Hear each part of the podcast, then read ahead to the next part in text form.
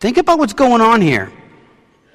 Here's God, through the prophet Isaiah, telling his own people that the pagan Persian king, Persia was modern day Iran, that the pagan Persian king Cyrus, who wouldn't be born for 150 years, would be God's anointed one. Nowhere, I mean, nowhere in all of Scripture do we find anything that comes close to the scope of this verse. Now, throughout Scripture, we see every once in a while how God used pagan kings as his servants. I think of King Nebuchadnezzar, for example. But nowhere else in Scripture do we see a pagan be consecrated by God as God's chosen representative. This is crazy stuff. I mean, when Isaiah was in active ministry from 740 to 681 BC, he predicted the fall of Jerusalem. He, he predicted the rebuilding of the temple. Now he's predicting that God will choose a pagan to lead the Jews. I mean, think about this. For all of those years, if you know your Old Testament, the Jews tried to isolate themselves from the world. God told them, you know, you are a holy people. You're a holy nation. You're separated. Don't allow the values and customs of the world to come in. And now we have in Isaiah, God is saying, look, 150 years in the future, you're going to be led by a pagan. This is just unheard of. I mean, after Isaiah's death, the prophet Jeremiah predicted that God's people would be taken away from their land, that Jerusalem would be overthrown, destroyed, the temple destroyed, and they'd be led off as exiles to another country for 70 years until the temple was rebuilt. And that happened. Listen to this. This is interesting. The book of Ezra, chapter 1, verse 1. In the first year of King Cyrus of Persia, the Lord fulfilled the prophet's words.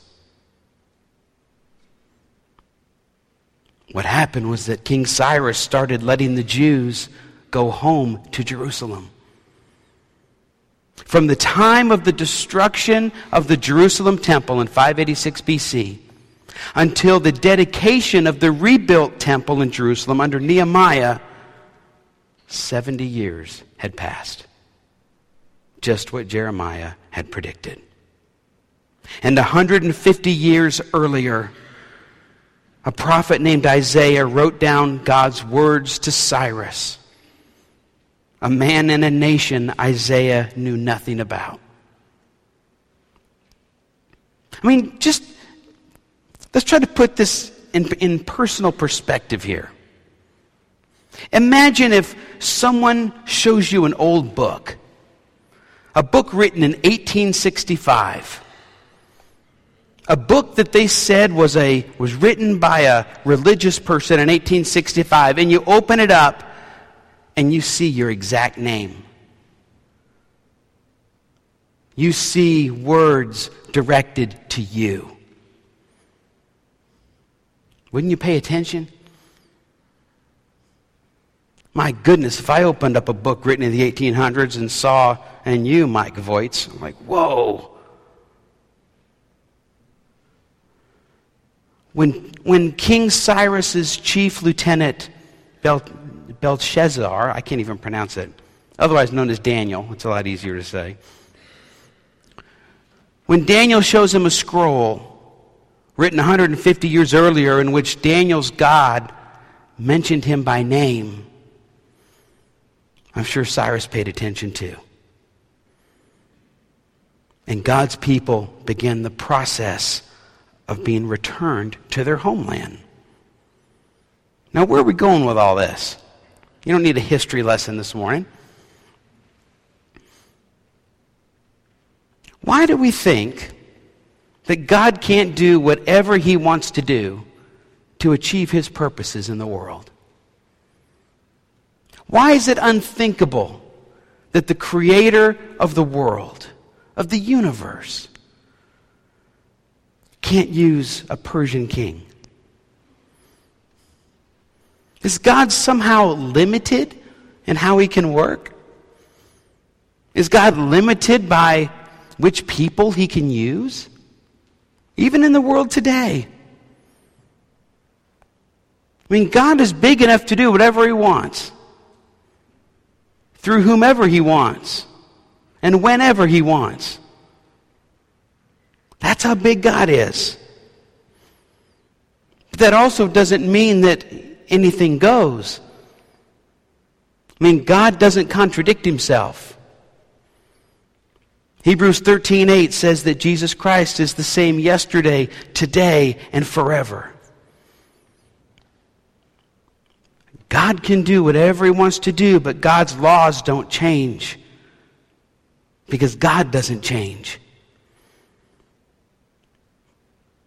God can do whatever he wants, but without being inconsistent with who he is. Isn't it amazing how we think things have to be done a certain way? It's like that church I served in Texas, in the middle of nowhere. The growth that we saw was unbelievable. People coming to faith on a regular basis. But yet, I got a call from our bishop one day. Mike, I've got a complaint about your church. I said, Oh my goodness. What in the world could somebody complain about? Thank you all for not calling the bishop, by the way, since, since, since I've been here. After this sermon, who knows? But because this one person said that the growth in the church wasn't Methodist growth. What does that mean? It wasn't growing the Methodist way. I still don't know what that means. See, sometimes we have in our minds that things have to be a, done a certain way. You know, churches have to be organized in a certain way. Worship music has to sound a certain way. People have to come to faith in Christ in a certain way. It's like the person who came down front and said, I want to give my life to Jesus. And the pastor said, Great, enroll in this class. Why do we think things have to be done the way we think they need to be done? Who, who comes up with this stuff? I don't know about you, but I think God is big enough to be able to use an electric guitar in worship the same way he can use an organ. I think God is big enough to be able to use a small group in a living room in the same way that he can use a Sunday school class. I mean, if God can use a pagan king he can certainly work outside of our ways of seeing the world. In his book, The Upside Down Church, Pastor Paul Lawrie tells the story about how his church started in, in Southern California. They didn't know what they were doing, they did everything wrong. They did things that church growth people told them they should not do. And today, 40 years later, that is a thriving church that has incredible ministries in South LA. You know, there are lots of books today on how you're supposed to do church. Too many books on how pastors ought to be leaders. Too many of those books. I'd rather follow Jesus. Books on how to start small groups, books on how to train volunteers, books on even how to start a church. And maybe I'm just being cynical, but I wonder if, all these books, these how to books, give room for God to break into those written rules. I mean, if we're working to build our church and our ministry, then follow the steps. But if we're building God's church or God's ministry, then we'd better let God show us how it's going to be done. It might be through a 10 step volunteer training manual. It might be.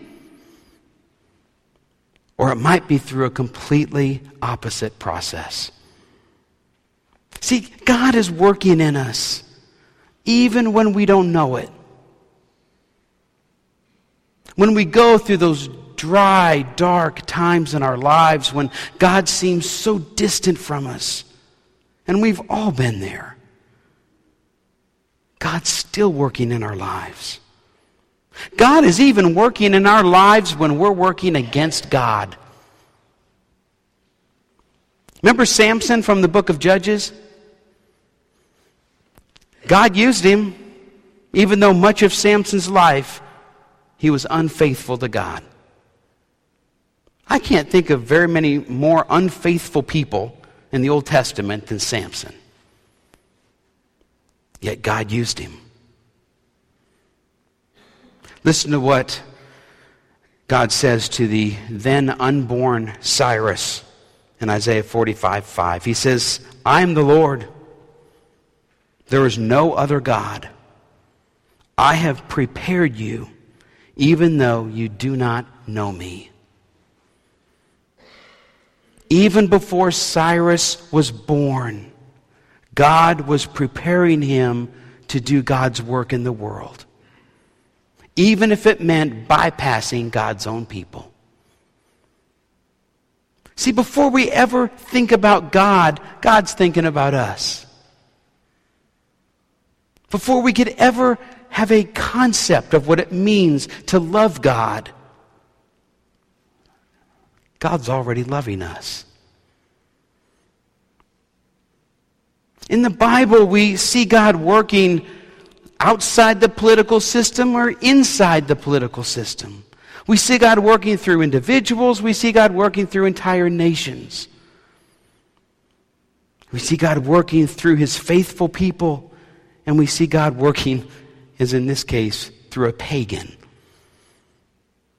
God is not limited.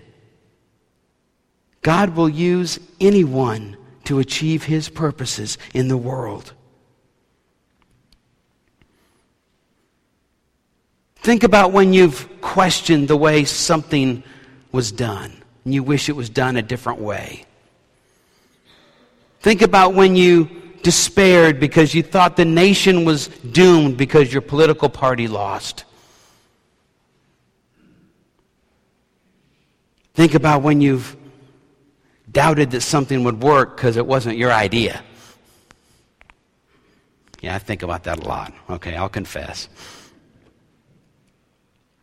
Imagine, just imagine the disciples' reaction when they learned that the anointed one of God, the Messiah, Jesus himself, was going to save the world not by taking over the world, but by dying the death of a criminal. It's probably not the way they thought it would happen. Imagine the disciples' reaction when Jesus showed them the real meaning of the Passover lamb when he described it to them on the night before he died. See, for thousands of years, God's people remembered that Passover. Remember the, the, the, ten plagues of Egypt? They said, Take the blood of the animal, put it over the doorpost, and the angel of death will bypass you. That's the Passover. The angel of death will pass over you. And ever since, the Jews have been celebrating and remembering that. Jesus is saying, I'm that animal, the blood. I am the Passover lamb. Probably not what the disciples were expecting to hear. Imagine the Jews' reaction when their hopes were dashed because the Messiah that they thought had finally come after waiting more than a thousand years didn't turn out the way they thought he would. He was a different kind of Messiah than they wanted. It wasn't done in the way that they thought it would be, and so they missed it. Your life may not have turned out the way that you planned for it to. My life certainly hasn't. But you know, maybe that's best. Because the reality is that God knows what He's doing. Even when we wonder, what in the world has happened to me? Ever felt that way? What in the world has happened to me? God knows what He's doing. It's because God can do anything He wants in any, any way that He wants. And if it's not what we th- thought God should have done, or if it's not the way that we thought God should have done it, then we're probably better off for it. Because it's not our plans, it's not our agenda, but it's God's.